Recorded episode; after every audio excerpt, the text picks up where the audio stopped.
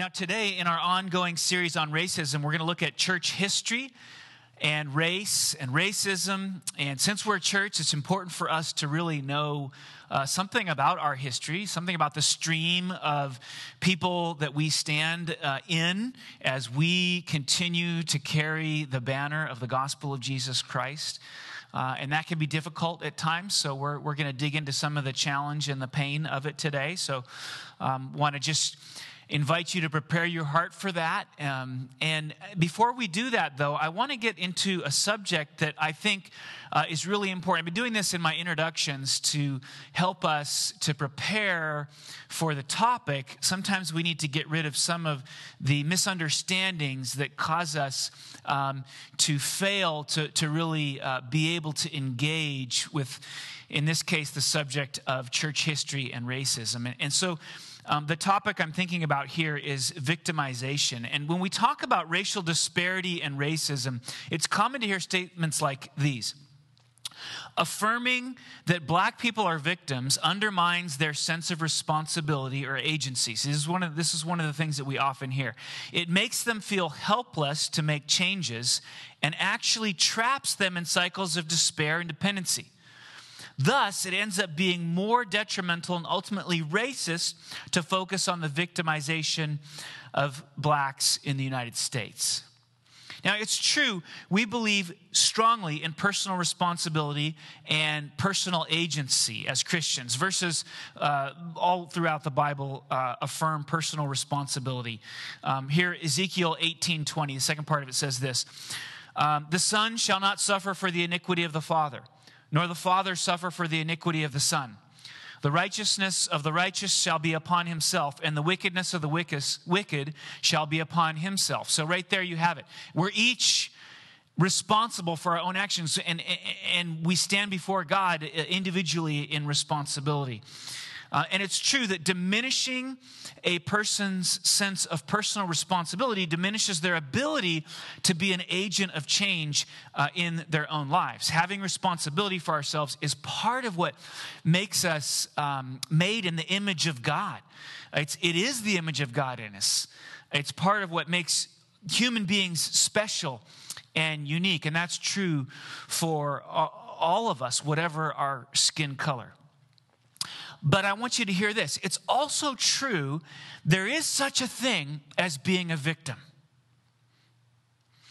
This illustration is, is sort of trivial, but many years ago, um, someone broke into the basement of my apartment in Evanston, Illinois, and stole two bikes, leaving me bikeless for you know multiple years after that because I was a poor student and didn't really have uh, the money to replace them. And nobody said to me in the midst of that, "Well, it's your fault for owning bikes and for locking them in the basement."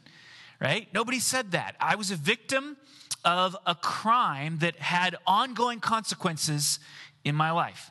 And again, it's a trivial illustration, but it makes, it makes this simple point. We accept the reality of victimization and its consequences in all arenas of life. It's, it's just part of human existence. And so, why is it so hard for us to accept it in the arena of racism?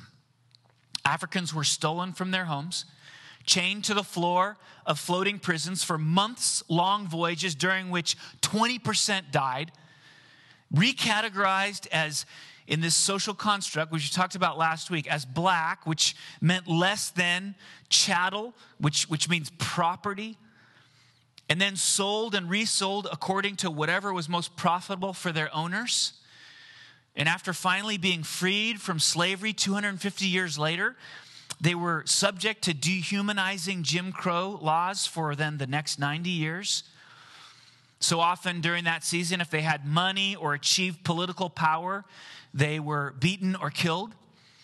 And, you know, the example that we've been thinking about over the last weeks is the Tulsa uh, massacre of 1921 uh, on Black Wall Street. Uh, estimated that 100 to 300 were killed in that massacre uh, relatively few white casualties, and the ones that were were taken to hospitals, but the black ones uh, oftentimes were not. Only a fraction of them were treated. Uh, probably 10,000 black people were left homeless in that massacre. 32 million in today's dollars of property damage was done by black businesses. And, and this is the thing is not one person was ever brought to trial during the 1921 Tulsa race massacre. Uh, and that's just one of many horrific incidents. Without denying personal responsibility or the importance of our own agency as human beings made in the image of God, it has to be acknowledged that horrific crime was done. There are victims and there's consequences that are ongoing and unquestionably passed from one generation to the next. We talked about that in, in the first, probably in both of our sermons so far, how those consequences get, get passed on from one generation to the next. And then they're compounded by new expressions of racism that arise in each modern era. So, victimization is a, is a real thing, and acknowledging it doesn't take away from anyone's responsibility or sense of agency. That, that's just something we need to get clear in our minds. The two can coexist. And in so many areas of our lives, we accept that reality that the two exist. And yet, sometimes in this area, in the area of racism, um, we don't. Now, there's another piece, and I haven't known where exactly to, to put this, but I think this is a good, a good place in my intro today. Um, and this is an important reality, too. Um, and it simply is that, you know, white people have benefited from racism in myriad ways, but we've also done harm to ourselves by it. And, and that's something that just needs to be called out as well. It diminishes us and makes us less than what God has called us to be. Let me give you a quote from a pastor. Walter Henniger writes this. He says, As white men and women have inflicted the wound of racism upon black men and women and children, the cost to us has been the mirror image of this wound into ourselves. And we have hidden this wound deep within, where it has grown and warped our minds and our hearts. And so when we come to this, it's with a sense that there is a, tremendous need all around for healing. All right, so with this awareness, um, we come to today's question, which again comes from the parable. I'm using this as a framework over these weeks for having this conversation about racism. Uh, what wounds, this is the question, have been inflicted upon our African American brothers and sisters? What, what wounds have been inflicted upon our African American brothers and sisters. And, and, since we're the church, right? We're, we're a church. Um, it's particularly important for us to ask the, the hard question uh, what wounds have been inflicted by the church itself upon uh, African Americans and upon our Christian African American brothers and sisters. And as I said from Ephesians 3 at the end of the service last week, you know, we, the church, we're supposed to be leading in the work of reconciliation. And an important part of our living into our identity as reconcilers is understanding the history, our own history, uh, that goes before us, upon which our circumstances have been built. So we're going to get into that. Now let me read the parable first, and I'll try to highlight kind of where I'm where I'm pulling out um, the theme for today. Luke 10, 25. You're getting good and familiar with this parable now. Um, a lawyer, uh, and that's just somebody who was uh, really into the to the scriptures in that particular context. Uh, is having a dialogue with Jesus, and the dialogue leads to this you know, famous parable of the Good Samaritan. So Luke 10, 25, and behold, a lawyer stood up to him to put him to the test, saying, Teacher, what shall I do to inherit eternal life? And he said to him, Jesus said to him, What is written in the law? How do you read it? And he answered, and again, right here, this is true north for us. And, and so much of this conversation, what the lawyer answers, and then Jesus affirms in these words that follow our true north. We keep coming back to it. The answer is this You shall love the Lord your God with all your heart, and with all your soul, and with all your strength, and with all your mind, and your neighbor as yourself. And Jesus said to him, You have answered correctly. Do this, and you will live. But the lawyer, desiring to justify himself, said to Jesus, Who is my neighbor? Jesus replied, A man was going down from Jerusalem to Jericho, and he fell among robbers who stripped him and beat him and departed, leaving him half dead. Now, by chance, a priest was going down that road, and when he saw him, he passed by on the other side. So, likewise, a Levite. Those are two forms of religious figures during that time. When he came to the place and saw him, passed by on the other side. But a Samaritan, we talked about this last week, a Samaritan is a person of what we would consider to be a different race from the Jewish context in which Jesus is telling this story and to the, the hearers of the parable.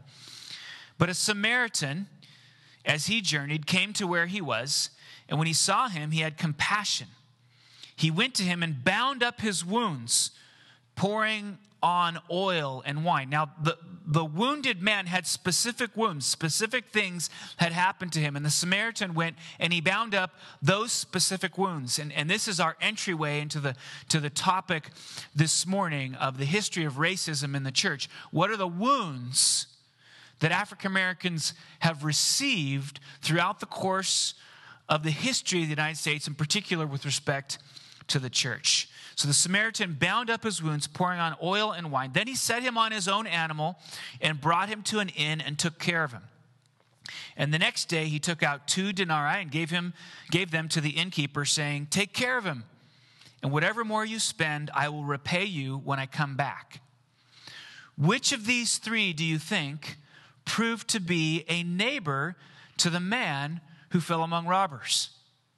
He said, The one who showed him mercy. And Jesus said to him, You go and do likewise. Now, Jesus does not say that the man who fell among the robbers was responsible because he shouldn't have been walking down that road. That's not the point of the parable. Jesus doesn't say that if the man who fell among robbers would just have taken responsibility for himself, gotten back up again, you know, pulled himself up by his bootstraps and dressed his wounds, then everything would have been fine. The point of the parable is not that the man who fell among robbers just needs to stop acting like a victim.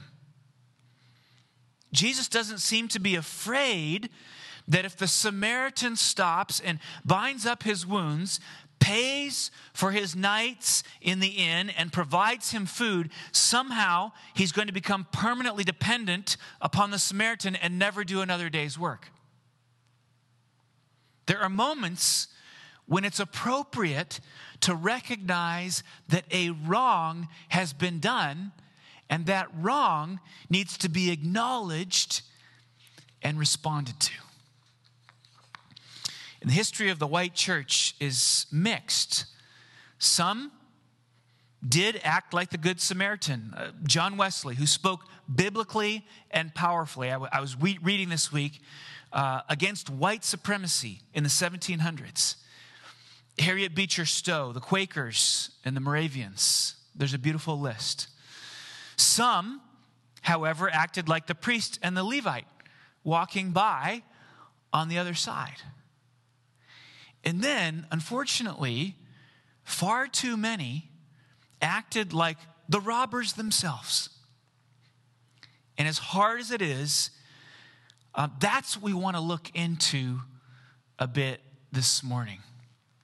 This is a history that we need to know, we need to be aware of, we need to acknowledge and understand. It's going to be uncomfortable, but but the goal is awareness and acknowledgement. If you've been around Pastor Dante, you've heard him talk about this awareness and acknowledgement of the sins of the past. Without doing this work, we can't move to the next phase which is action and, and next week that's that's where we're going to begin to dip our toe into is action but we don't want to go to action before we've gone to the place of awareness and acknowledgement and certainly, we're not going to acknowledge everything this morning. There's not time for that. But it is important, in my view, that we do so publicly and we do it from the pulpit, right? It's an important step. As we approach this work with humility, um, we do so also with hope because of Jesus Christ, because of Jesus' atoning death on the cross. Um, because of that, we can be honest about the past. And, and I want to remind us of something that's really important this whole dynamic, because uh, I'm, I'm imagining that for some of us, even walking down this part of the road today and looking back at history is going to be, is going to be difficult for us and, and going to raise some, some questions and some, some resistance in us. And I want to just remind us something that's so true when we talk about racism, racism, but it's true about every aspect of the Christian life. And that is simply this the gospel was never about us being great. It was never about us being the kind of people that always do the right thing, right? Church doesn't exist because there's a bunch of really good people who decided to get together.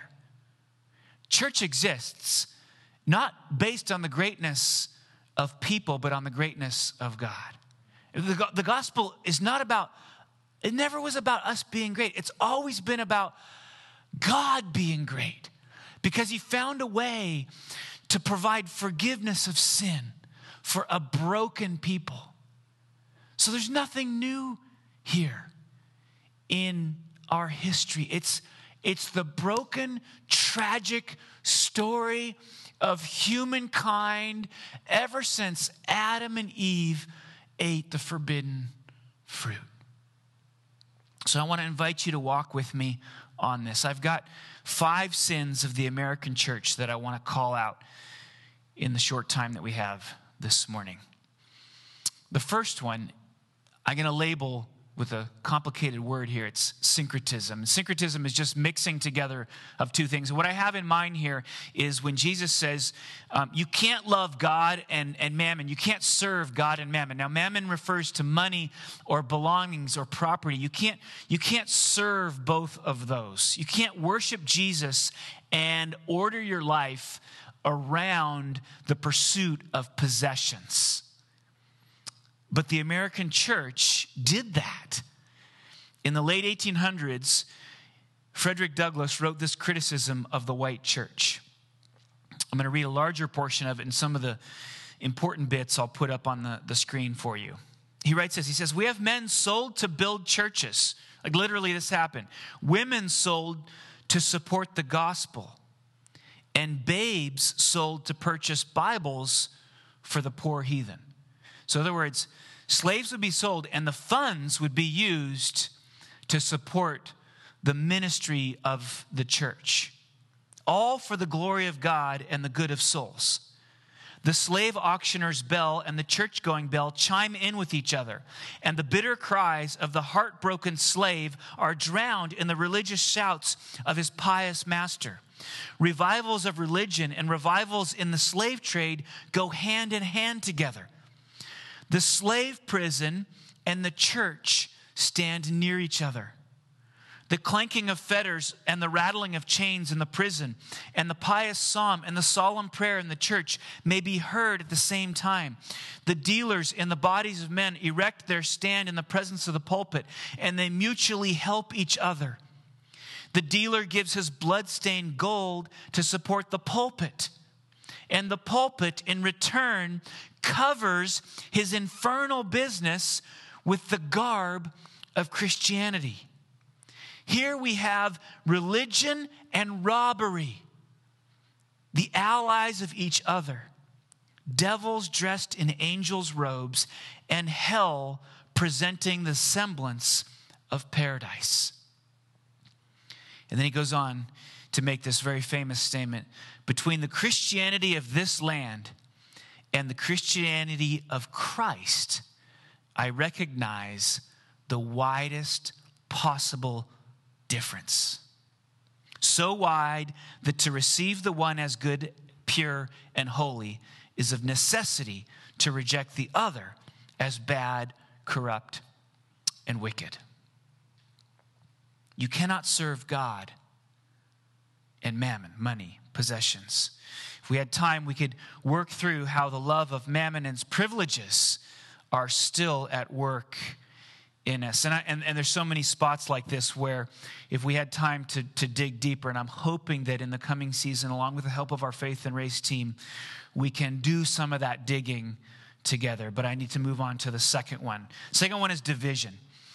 So, despite the clear teaching in the book of James that we are to show no partiality uh, in the church, and that we're not to have people, you know, as James puts it, di- sitting in different places of the church, the early church relegated African Americans to second class seating. I mean, in direct contradiction to what the scripture teaches. In the early 1800s, you had African Americans like uh, Richard Allen, who was a pastor, a preacher. He wanted to worship with uh, their, his white brothers and sisters and, and the others that were, that were with him, African Americans with him. But the white leadership of the church treated them with such partiality, and it became so bad that eventually they had to make the hard decision to separate. They felt compelled to leave. And that began to happen all over the country. And uh, Richard Allen then became part of a movement which ended up uh, becoming the African Methodist Episcopal Church, one of the first black churches but this happened in a number of different strains. And it wasn't that this huge division between the brothers and sisters in Christ, we still experience it on a Sunday morning, right? Uh, and in large part, it wasn't the choice of African Americans to divide in that way. I mean, the stories of the early African Americans in the, in, in, the white church, and the church was to hang in there and to strive to be together, but it just ultimately couldn't work because of racism. And the result of the refusal of the white church to practice biblical Christianity with its black brothers and sisters, um, it's gotten into the system of the way we do church in America. So even even now we still have this incredible division. See, that's that's what it that's that's systemic racism. It gets into the system and it perpetuates itself. And it's why to this day, as people have often said, Sunday morning is the one of the most divided times of the week. It's ongoing. Sin number three another big word for you, but I'll explain it. It, it. It's not complicated Gnosticism. One of the first heresies of the early church, now going back to the time right after the time of Jesus, the early church I'm talking about, one of the, the first heresies that they faced was something called Gnosticism. And, and that really was an emphasis of the spiritual and a rejection of the material, okay? So it's overemphasizing the spiritual realities of the gospel and, and, and de emphasizing the material realities of the gospel, this life.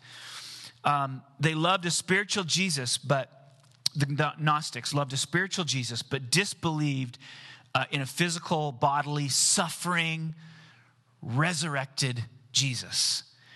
And the early church in America was guilty of a similar kind of heresy, and perhaps today we are as well. When they preached a gospel of spiritual liberty to a people who were shackled in physical chains and never acknowledge the inconsistency between those two. Right? the spiritual and the physical realm. This is one of the most amazing things about Christianity. They're not separated. Paul says, if Christ has not been raised, then our preaching is in vain. You can't have one without the other.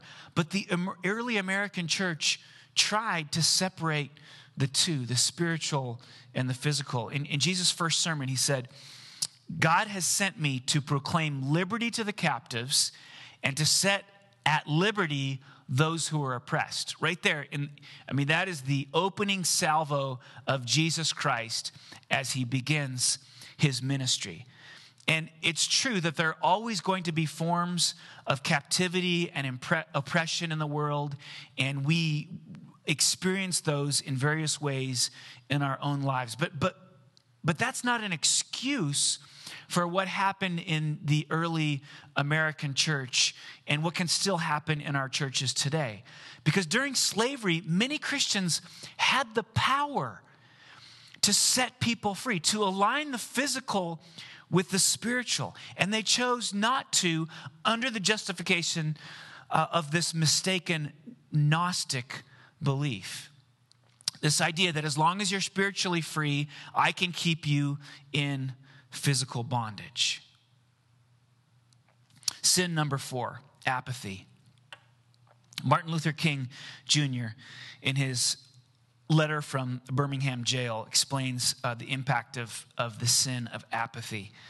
Uh, much like the priest and the Levite, um, you know, who walked by, the point here is that there's really no neutral ground when it comes to the sin of racism. In, in the parable of the Good Samaritan, you don't find a, a possibility of remaining neutral. Either you stop and you help, or you walk by and you're guilty of complicity with what's happened, the, the horrific injustice that's happened.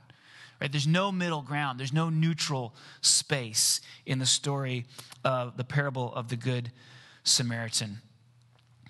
So um, here's what uh, Martin Luther King Jr. said as he grappled with the white church and its apathy towards the sin of racism.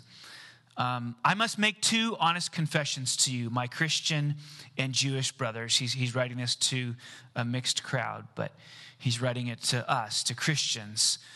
Um, first, I must confess that over the past few years, I have been gravely disappointed with the white moderate.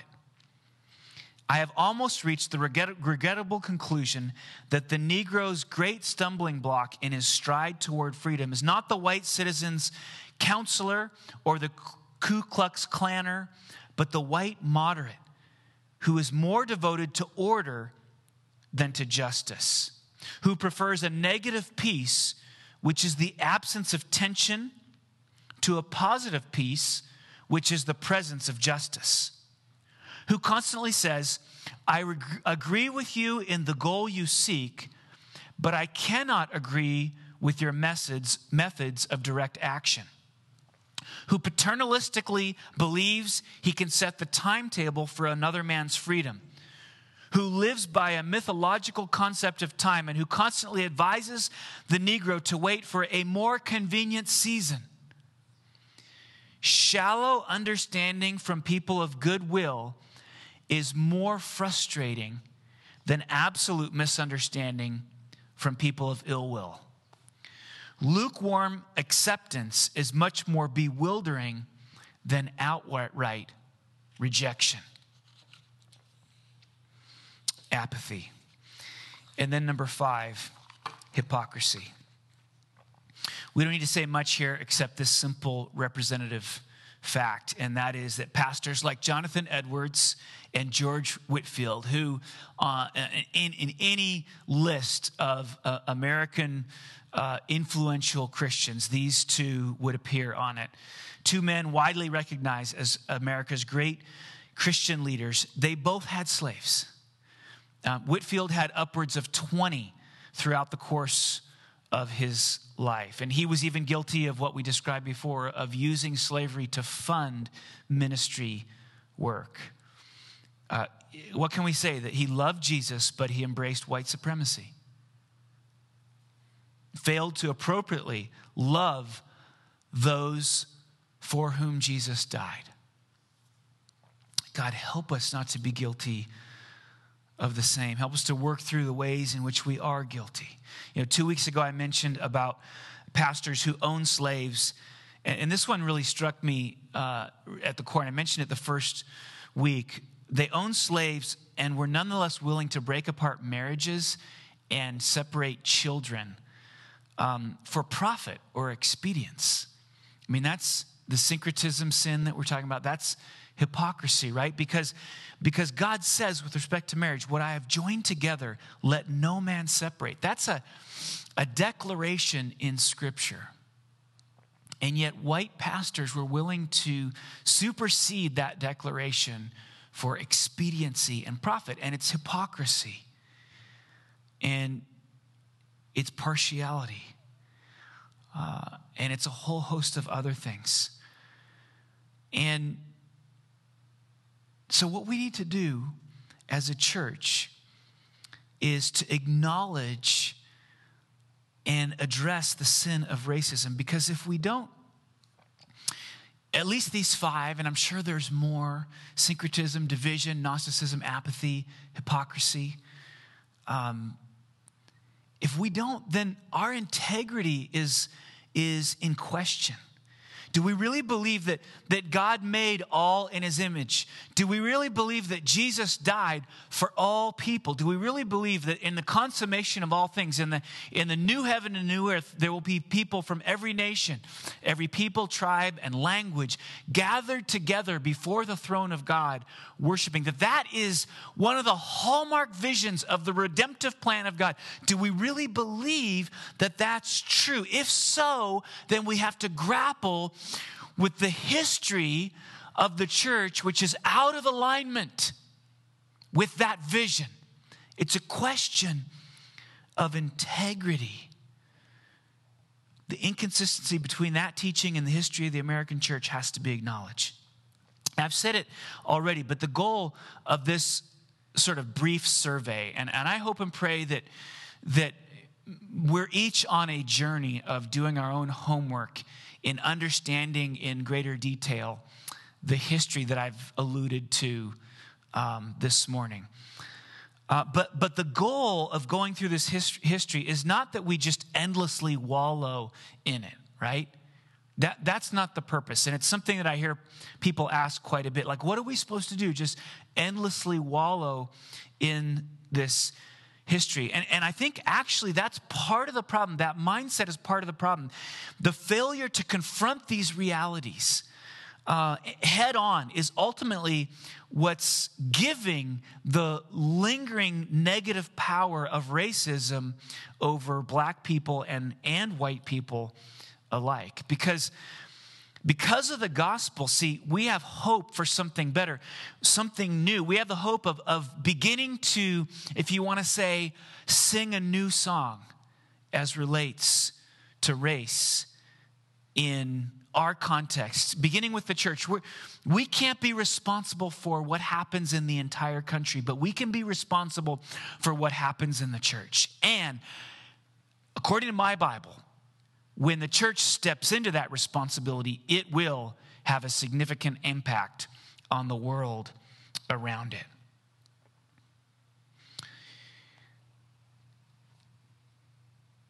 I'm so ready to sing a new song. As I was working on this this week, I started to think through, you know, what would it look like to actually meet this sinful past head on, to acknowledge it, to, to embrace the reality of it, uh, and then to move through that to something we have hardly even allowed ourselves to dream of because we've been so busy sweeping it under the rug and stuffing it into the closet. What kind of uh, freedom and openness and freshness, fresh movement of the work of God in the world could come through the opening of this, this hard past to reconciliation and renewal. And of course, the question is how does that, how does that take place? What tools do we have? Uh, we, there can't be any shortcuts, but what tool do we have to be able to meet this? What I think right now is, is, a, is a moment of opportunity for us as the church.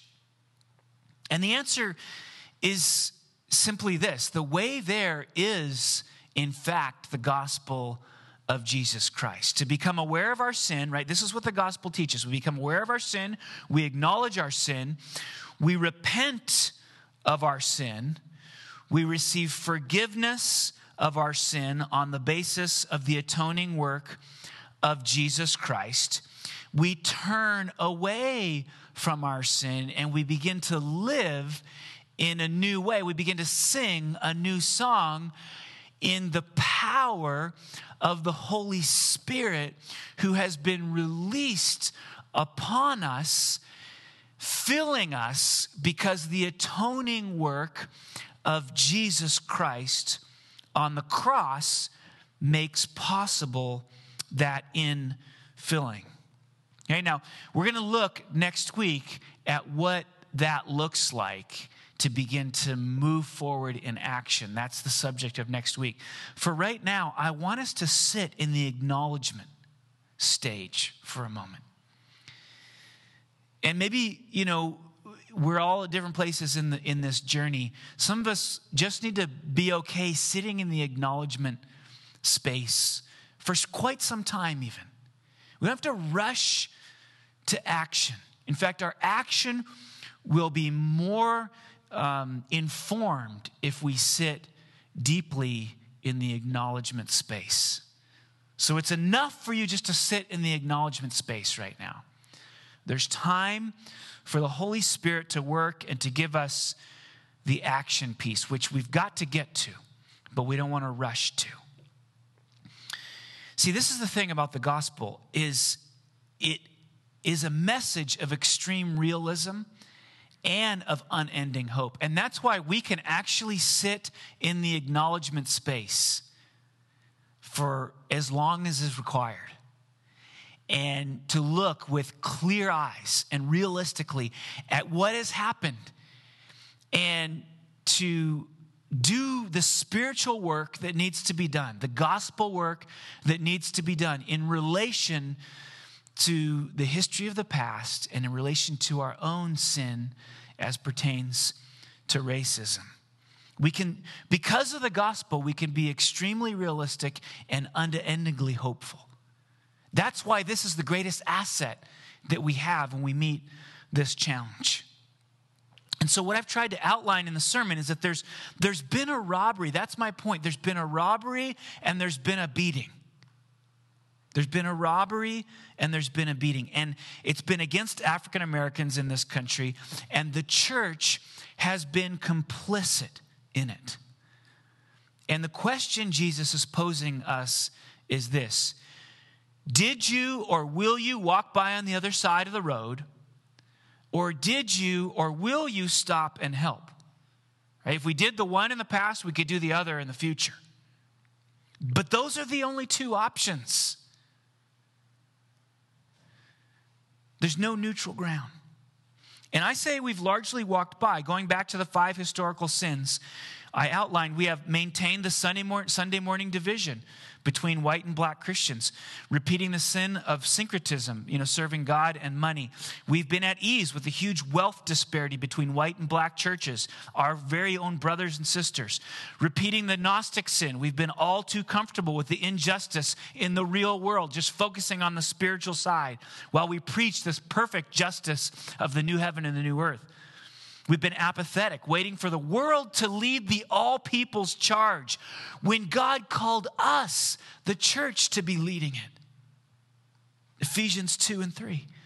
And all this amounts to our being hypocritical, misrepresenting the God we worship, who from creation to redemption to consummation, I'm going to keep saying it, the heavenly vision loves and pursues all nations, peoples, tribes, tongues, to ultimately gather them around himself in worship.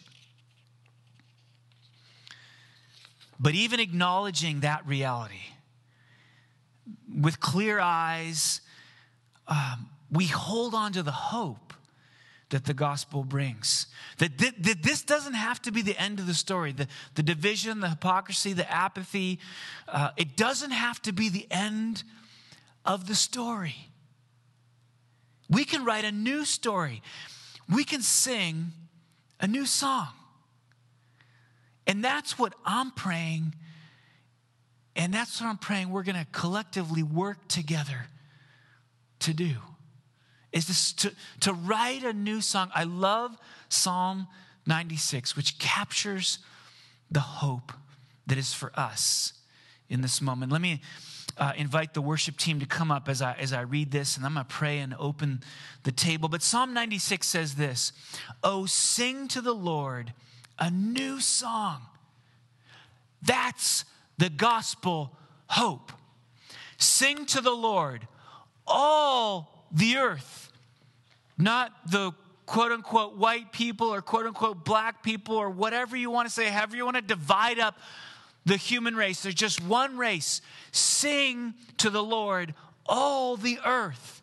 Sing to the Lord, bless his name, tell of his salvation from day to day. And this, declare his glory among the nations. That's still possible because the gospel of Jesus Christ. His marvelous works among just some of the people? No, the psalmist says his marvelous works among all the peoples, the same all peoples who will be there present before the throne, worshiping God for all eternity, bringing their marvelous diversity into the presence of God to show the power and the majesty and the wonder of the God that we worship. Amen.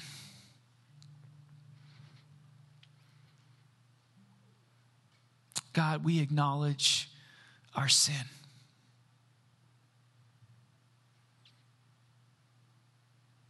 We acknowledge that you've called us to a different way. We acknowledge that our minds need to go through a process of renewal. We acknowledge, though, that we are not alone, that your grace is upon us, your mercy is over us, your spirit is in us, were it not for that, we would be hopeless, but we are a people of unending hope because of you. So fill us with your spirit. Guide us, guide our hands now as we begin in these next weeks to talk about what does it look like.